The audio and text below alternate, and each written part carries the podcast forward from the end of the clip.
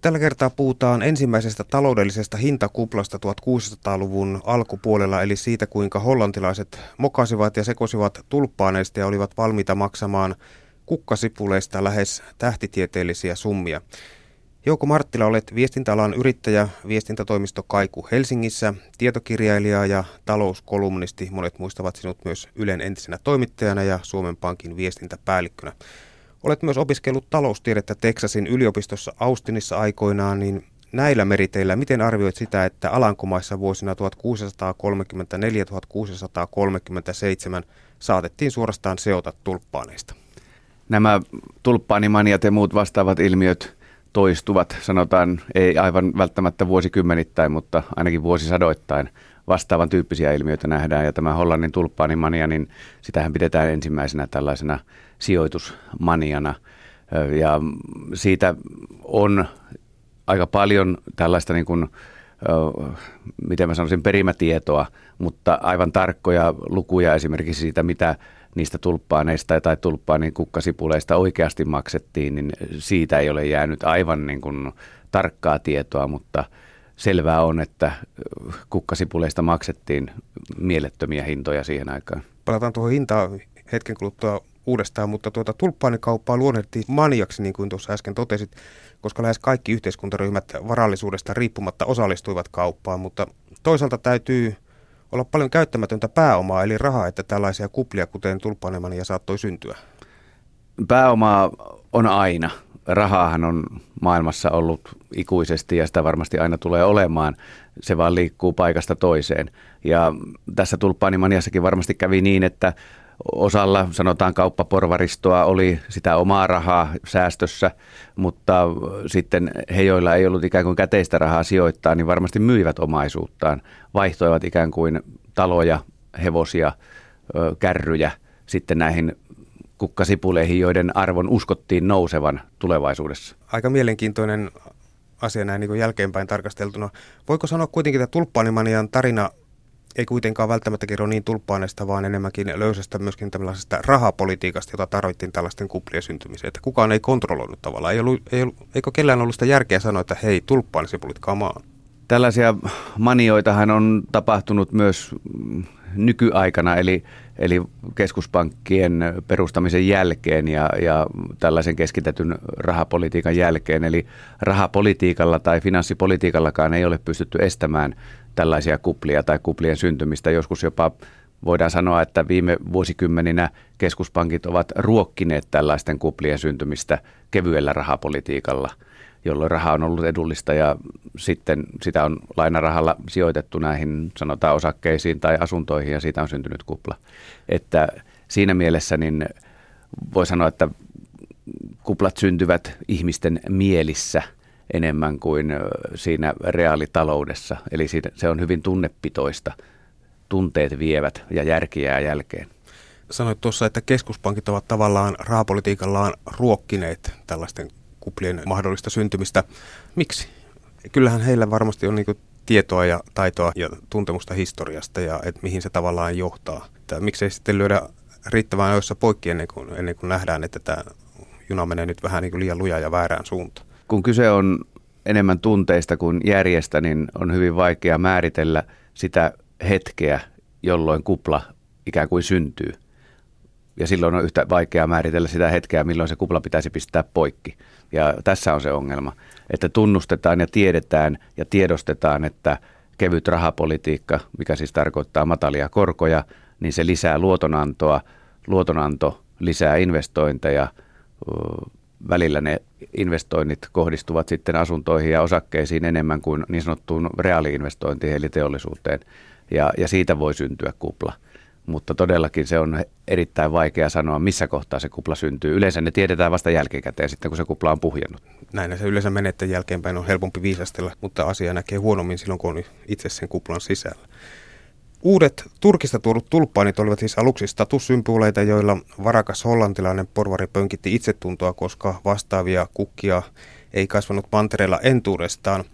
Eri muotivärien oikea arvaaminen kiinnosti sijoittajia ja kun todellisilla sipuleilla voitiin käydä kauppaa vasta kesäkuusta syyskuuhun, niin muina aikoina ostettiin ja myytiin pörssissä tällaisia ostosopimuksia, eli käytännössä sovittiin ennakkoon ostettavien sipulien määrä ja hinta, ja hienostihan puhutaan futureista, onko, onko tämä näin?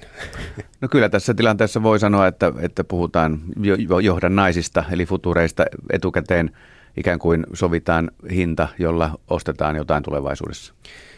No sitten helmikuun viidentenä päivänä vuonna 1637 järjestettiin Alkmarissa Hollannissa tulppaanisipulien huutokauppa, jossa Admirale von Enkhuitsen laikkeen sipuli meni kaupaksi, ainakin sen tiedon mukaan, mitä olen tuolla itse googlaamalla kaivannut, niin 5200 florinin hinnasta ja summalla olisi tuohon aikaan voinut ostaa esimerkiksi viisi pientä taloa. Vai muutama päivää myöhemmin sitten Hollannin tulppaanihullus päättyi ja sipulien arvo romahti. Luin jostain, että varsinaista järjestäytynyttä huijausoperaatiota ei tulppaanemaneen kuulunut, mutta joukossa vaan tyhmyys tiivistyi ja siis tunteet veivät, niin kuin tässä oli puhe. Kyllä se varmasti näin on mennyt ja todella noista hinnoista on vaikea mennä sanomaan, mikä se todellinen huippuhinta on sitten ollut, mitä on maksettu, mutta tosiaan näin on kirjoitettu ja kerrottu tarinoita, että siellä on, on taloja vaihtunut ja hevoskärryjä vaihdettu muutamaan kukkasipuliin. Tietysti se tuntuu järjettömältä, mutta niin kauan kun markkinoilla näyttää siltä, että huomenna kukkasipulit maksavat enemmän kuin tänään, niin se houkuttaa ostamaan. Tänä päivänä puhutaan paljon myös johdannaiskaupasta, johon tuossa jo aikaisemmin tässä viitattiin, ja johdannaisia käytetään joko riskin ottamiseen sijoitusmielessä tai olemassa olevan riskin pienentämiseen tavallaan muiden kustannuksella. Tarvitaanko tällaista spekulatiivista rahoitusinstrumenttia markkinoilla siksi, että varsinainen painettu raha on, on vähissä tai loppu? Lähtökohta johdannaismarkkinoilla on ollut suojautuminen, eli riskien hajauttaminen. Eli isoja riskejä on pyritty hajauttamaan hyvin laajalle joukolle sijoittajia, jolloin se yksittäisen riskin osuus pienenee. Sen jälkeen sitten on lähdetty myös tavoittelemaan entistä isompia tuottoja näillä johdannaisilla. Pyritään ikään kuin ennustamaan, mitä tulevaisuudessa tapahtuu. Mutta lähtökohta on ollut se, että johdannainen on ollut ikään kuin vakuutus. Ja, ja se on alun perin lähtenyt maataloudesta liikkeelle, eli on pyritty suojaamaan tietyt hinnat, oli sato sitten valtavan iso tai valtavan pieni, niin on pyritty pitämään jonkinlainen hintataso etukäteen ikään kuin sovittuna, että, että tällä hinnalla pyrimme tekemään sitten kaupat tai sovitaan, että se hinta on tämä, kävi miten tahansa, mikä on ikään kuin luonut vakautta markkinoille.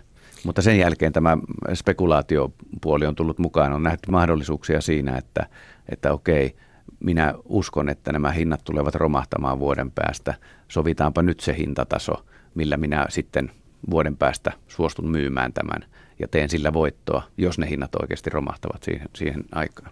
Ja silloin puhutaan jo aika isoista riskeistä periaatteessa. Johdannaisissa on niin sanottu suuri vipuvaikutus, eli, eli pienellä summalla voi voittaa paljon tai sitten hävitä kaiken. Että se on, se on huomattavasti riskipitoisempaa kuin perinteinen osakesijoittaminen. Tulee vähän lotto mieleen. No lottoa se jossain määrin voi olla, mutta näitä tuotteita on niin valtava määrä nykyisin ja niitä tulee koko ajan lisää, että, että sieltä varmasti löytyy ikään kuin jokaiselle sijoittajalle sopiva tuote oman riskitason mukaan, mutta se vaatii kyllä aikamoista harjaantumista sitten ja opiskelua, että mikä tuote kenellekin sopii ja kuinka paljon on valmis itse ottamaan sitä riskiä. Jotenkin tuntuu, että tällaisten erilaisten riskiinstrumenttien määrä ja niiden käyttö on kuitenkin sen verran laajaa, että ja maailmassa tuntuu, että varallisuushan on sitten että tavallaan tällaisen kaupankäynnin jälkeen suurimmaksi osaksi velkaa. Vai, vai kun siellä riskejä liikkuu ja hinnoitellaan riskejä ja kuitenkaan sillä ei ole mitään niin kuin sellaista käsin kosketeltavaa, se on kaikki spekulaatiota, niin onko tämä markkinatalous enää oikein hanskassa missään vai? Ainakin näin niin kuin tällaisena tavallisena taatelintallaajana tuntuu, että niin tuota, joku vie, mutta en tiedä kuka ja muut vikisevät. Kyllä siinä tämmöisiä piirteitä tietysti on ja kun katsotaan miten raha syntyy, niin pankithan luovat rahaa ikään kuin tyhjästä. Eli pankilla täytyy olla nykyisten säädösten mukaan vain pieni osa niin sanottua omaa rahaa, jonka päälle pankki pystyy lainoja antamalla luomaan lisää uutta rahaa, eli uutta rahaa syntyy koko ajan lisää ja keskuspankkien tehtävänä on sitten yrittää hallita tätä uuden rahan määrää, jotta se ei muutu inflaatioksi, eli, eli yleiseksi hintatason nousuksi. Eli jos hinnat karkaavat käsistä, niin sitten ollaan taas erilaisten ongelmien kanssa tekemisessä. Tällä hetkellä meillä on enemmänkin ongelma se, että hinnat eivät mm. nouse, vaan pikemminkin laskevat ja sekin on ongelma, koska se taas sitten ainakin joidenkin mielestä estää investointeja, eli odotetaan edelleen hintoja mm. laskevan, niin ei, ei investoida. Mutta rahaa on todella paljon ja, ja suuri osa siitä on velkaa ja velkaa tulee koko ajan lisää.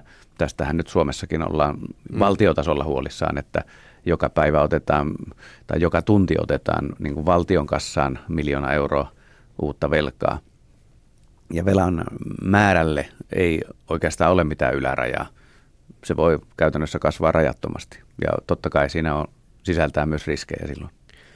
Vaikuttaa jotenkin korttitalolta. Korttitalohan tässä sortui juuri finanssikriisin aikana jo osittain. Eli Yhdysvalloista tai Yhdysvaltain asuntomarkkinoilta lähti liikkeelle, liikkeelle kansainvälinen finanssikriisi, jossa, jossa näitä luottokuplia sitten puhkaistiin. Ja siinä meni aika monta suurta investointipankkiakin nurin, nurin tämän finanssikriisin aikana. Se oli yksi osoitus jälleen eräänlaisesta kuplasta. Yle puhe. Viestintäalan yrittäjä ja valmentaja Jouko Marttila, opittiinko hollantilaisten tulppaanimaniasta mitään, kun maailmanmeno siis tosiaankin tänä päivänä seuraa, niin välillä tuntuu, että välttämättä tästä hollantilaisten maailman ensimmäistä sijoituskuplasta ei paljonkaan opittu. Aikanaan oli IT-kupla ja nyt siis tämä subprime-lainakupla. Opimmeko mitään? No historiasta ainakin oppii sen, että siitä ei opi mitään. Eli näitä kuplia on todellakin tullut, todella isoja kuplia. Jokaisella vuosisadalla oikeastaan on ollut omansa. Eli, eli tämän tulppaanimanian jälkeen hän tuli 1800-luvulla 1840 Britanniassa suuri rautatiekupla. Kaikki halusivat sijoittaa rautatieyhtiöiden osakkeisiin ja kävi aika lailla samalla tavalla kuin tässä tulppaanimaniassa. Ja 1900-luvulla on ollut useita vastaavanlaisia. Mainitsit itse tämän IT-kuplan. Nyt puhuttiin tästä subprime-kuplasta, eli mikä johti tähän kansainväliseen finanssikriisiin. Ja sehän lähti liikkeelle siitä, että Yhdysvaltain asuntomarkkinoilla niin näitä lainoja myönnettiin käytännössä maksukyvyttömille ihmisille, joka sitten romahdutti asuntojen hinnat, kun ihmiset eivät pystyneet maksamaan lainoja takaisin. Että kyllä näitä kuplia on, on riittänyt. No mikä näitä talouden kuplia aiheuttaa? Kuplat syntyvät usein siitä, että rahaa on markkinoilla liikaa tai rahaa on liian halpaa, jolloin luottojen määrä kasvaa, Ö, mutta hyvin paljon on kyse tunteesta ja siitä, että meillä ei ole riittävää kykyä lukea taloutta. Eli tällainen talouden lukutaito ja sen kehittäminen olisi hyvin tärkeää, että ihmisten pitäisi pystyä paremmin ymmärtämään näitä talouden ilmiöitä ja sitä pitäisi ruveta opettamaan jo alakoulussa. No itsehän kirjoitat blogia Talouden tulkki. Siellä ilmeisesti kuitenkin pyrit kertomaan ja sivistämään meitä kansalaisia näistä asioista. Talouden tulkin tavoitteena on nimenomaan tulkata taloutta ja avata ehkä välillä vaikeitakin asioita, tehdä niistä ymmärrettäviä ja siinä mielessä sillä on tällainen koulutuksellinen tavoite. Ja usein yritän nostaa myös sinne blogin aiheeksi sellaisia kysymyksiä, jotka ovat mediassa, mutta ehkä tuoda semmoisia näkökulmia, mitkä eivät välttämättä ole näissä mediajutuissa tulleet esille. Eli joku yhteen suuntaan menevä ilmiö, josta kaikki puhuvat, mutta siitä on jäänyt joku näkökulma kokonaan pois. Ja yritän tuoda näitä ja avata näitä näkökulmia sitten siinä blogissa. Ja blogi löytyy siis taloudentulkki.com. Kyllä, just näin. Missä arvioit seuraavan mukaan, eli, eli kuplan piilevä? No itse olen tässä jo vuoden, ehkä yli vuodenkin odottanut tätä ikään kuin pörssiromahdusta, mikä nyt osittain jo tapahtuikin. Eli Kiinasta lähti liikkeelle tämä Shanghain pörssin romahdus ja, ja länsimaissa vastaavalla tavalla, niin matalat korot ovat ohjanneet pääomia hyvin paljon osakkeisiin – sen sijaan, että, että rahaa olisi laitettu teollisiin investointeihin ja talouskasvuun. Kun näyttää siltä, että talous ei oikein vedä, sieltä ei saa tuottoa, niin sitten lähdetään hakemaan sellaisia sijoituskohteita, joissa odotetaan, että raha tuottaisi paremmin ja osakemarkkinat ovat tuottaneet vuodesta 2009 oikeastaan sen varsinaisen romahduksen jälkeen, niin tasaisesti joka vuosi erittäin hyvin, mikä houkuttelee lisää uutta pääomaa, mikä taas nostaa pörssikursseja. Ja kun samaan aikaan korot pidetään hyvin matalalla, eli raha on halpaa ja sille saa hyvän tuoton pörssistä, niin miksipä ei sijoittaisi osakkeisiin. Ja tässä on vähän samanlainen ilmiö kuin tässä tulppaanimaniassa, että uskon, että huomenna osakkeet ovat kalliimpia kuin tänään, joten ostan tänään osakkeita. Mm. No nyt onneksi nyt pientä romahtelua on jo tapahtunut, eli hintataso on ikään kuin järkiintynyt siitä, mitä se oli ainakin panee ihmiset miettimään vähän tarkemmin, että mihin rahansa sijoittaa. Mutta tavallaan tässä nyt on koko ajan nähtävissä se, että kun pörssissä saa tasasta tiettyä tuottoa ja kuitenkin teollisuuden investoinnit ja muut laahavat maassa ja kuitenkin monet näistä osakkeista ne, ne ovat näitä tavallaan teollisuuteen sijoituksia, jotka eivät kuitenkaan investoi. Eli ne etääntyvät tavallaan koko ajan toisistaan, tämä pörssin todellisuus ja sitten tämä reaalitodellisuus, missä eletään tällaista irtaantumista reaalitodellisuudesta on todella tapahtunut, koska yhtiöiden pörssiarvo on, on noussut ö, osittain sen takia, että tulokset ovat kyllä parantuneet, mutta se millä ne tulokset ovat parantuneet, niin se on tehty säästämällä ja leikkaamalla. Eli yritykset eivät ole itse asiassa kasvaneet ja niiden tuotot, todelliset tuotot ja investoinnit eivät ole kasvaneet siinä suhteessa, missä yritysten pörssiarvo on kasvanut. Joten siinä suhteessa tämmöinen ero on todellakin ilmaantunut. Yle puhe. Luin tuossa jokin aika sitten twiitin, jossa oli linkki taloussanomien artikkeliin ja artikkelissa todettiin, että maailman sadan rikkaimman omaisuudella poistettaisiin koko maailmasta nälänhätää neljä kertaa. Mitä ajatuksia herättää? Teoriassa se voisi olla mahdollista, mutta käytännössä ei koska jos ajatellaan, että otettaisiin varakkaiden ihmisten varallisuus ja annettaisiin se köyhille, niin meillähän ei niitä varakkaita ihmisiä olisi. Kukaan ei haluaisi vaurastua, koska tietäisi, että menettää joka tapauksessa omaisuutensa. Eli sinänsä kaunis ajatus, mutta hyvin teoreettinen sellainen. Voiko ajatella, että tämä tarkoittaa käytännössä myös toisinpäin sitä, että maailman sata rikkainta voivat synnyttää tavallaan talouskuplia, miten tahtovat ja hallita maailman talouden rattaita, yrittävät täällä kansakunnat tehdä mitä tahansa, koska tämä omaisuus on, on niin kasautunut. Heillä on suuret mahdollisuudet pelata asioita. Omaisuudet kasaantuvat ja tuloerot jossain määrin Suomessakin ovat lisääntyneet, mutta – jos puhutaan näistä sadasta tai tuhannesta maailman rikkaimmasta ihmisestä, niin luulisin, että he eivät juurikaan omaisuudellaan spekuloi. Heillä ei olisi sitä varallisuutta, jos he olisivat ikään kuin pelureita. Että enemmänkin ajattelen niin, että Warren Buffett, joka on yksi maailman rikkaimmista ihmisistä, niin on hyvin, hyvin saita ja pihimies ja katsoo hyvin tarkasti, mihin rahansa laittaa – enemmänkin spekulaatio tulee ehkä näiden suurten riskirahastojen kautta, jotka keräävät valtavia omaisuuksia. Mm, toki siellä on näitä maailman rikkaimpia ihmisiä ehkä sijoittajina mukana, mutta siellä on tuhansia, kymmeniä tuhansia, satoja tuhansia muita sijoittajia, joiden varoja sitten keskitetään valtaviin rahastoihin, jotka saattavat ottaa sitten liiankin suuria riskejä. Ja niistäkin on esimerkkejä esimerkiksi 90-luvun lopulla Venäjän ruplakriisi, kun tapahtuu, niin silloin tällainen amerikkalainen valtava rahasto, Long Term Capital Management niminen rahasto, niin meni nurin. Ja tässäkin rahastossa oli mukana kaksi taloustieteen Nobel-palkinnon saajaa. Eli ei se viisauskaan takaa sitä, etteikö riskit voisi toteutua. Ja toisaalta siis mielenkiintoista olisi tutkia tarkemmin, että miten nämä maailman sata rikkainta ovat omaisuutensa sijoittaneet. Että sitä, sitä tässä ei kerrota. Sehän on, voi olla varsinkin niin kuin kaikkikin kannalta järkevällä tavalla pääosin sijoitettua. Niin, ja sitten siinä on sellainen asia myös, että eihän se raha ole missään heidän holvissaan, vaan, vaan se raha on kierrossa. Mm. Ja sillä rahalla luodaan varmasti tälläkin hetkellä tuhansia työpaikkoja, koska nämä rahat on nimenomaan sijoitettu yrityksiin, osa, osa kiinteistöihin, osa varmaan on osakemarkkinoilla – Eli se raha kiertää ja, ja aina kun raha kiertää, niin aina se luo jotain uutta, uutta ja useimmiten siihen sisältyy sitten myös paljon työ, työtä. Niin ehkä heitä olisikin nimenomaan paljon opittavaa sen sijaan, että heitä ruvetaan rankaisemaan. No varmaan näinkin. Näetkö mitään yhteistä siinä, että ensimmäinen spekulatiivinen kupla tulppaanemania syntyi ensimmäisten sanomalehtien aikoihin 1600-luvulla? Olen lukenut väitteitä, että uutismedialla on olennainen osa kuplien syntymisessä, koska merkittävät markkinatapahtumat tapahtuvat yleensä vain, jos samalla lailla ajattelevia ihmisiä on paljon ja uutismedia on tärkeä väline ajatusten levittämisessä. Koska uutismediat kilpailevat asiakkaista, ne tekevät uutisia, jotka kiinnostavat lukijoita ja tällaisia ovat usein juuri tarinat, joissa kerrotaan, kuinka tehdään suuria omaisuuksia.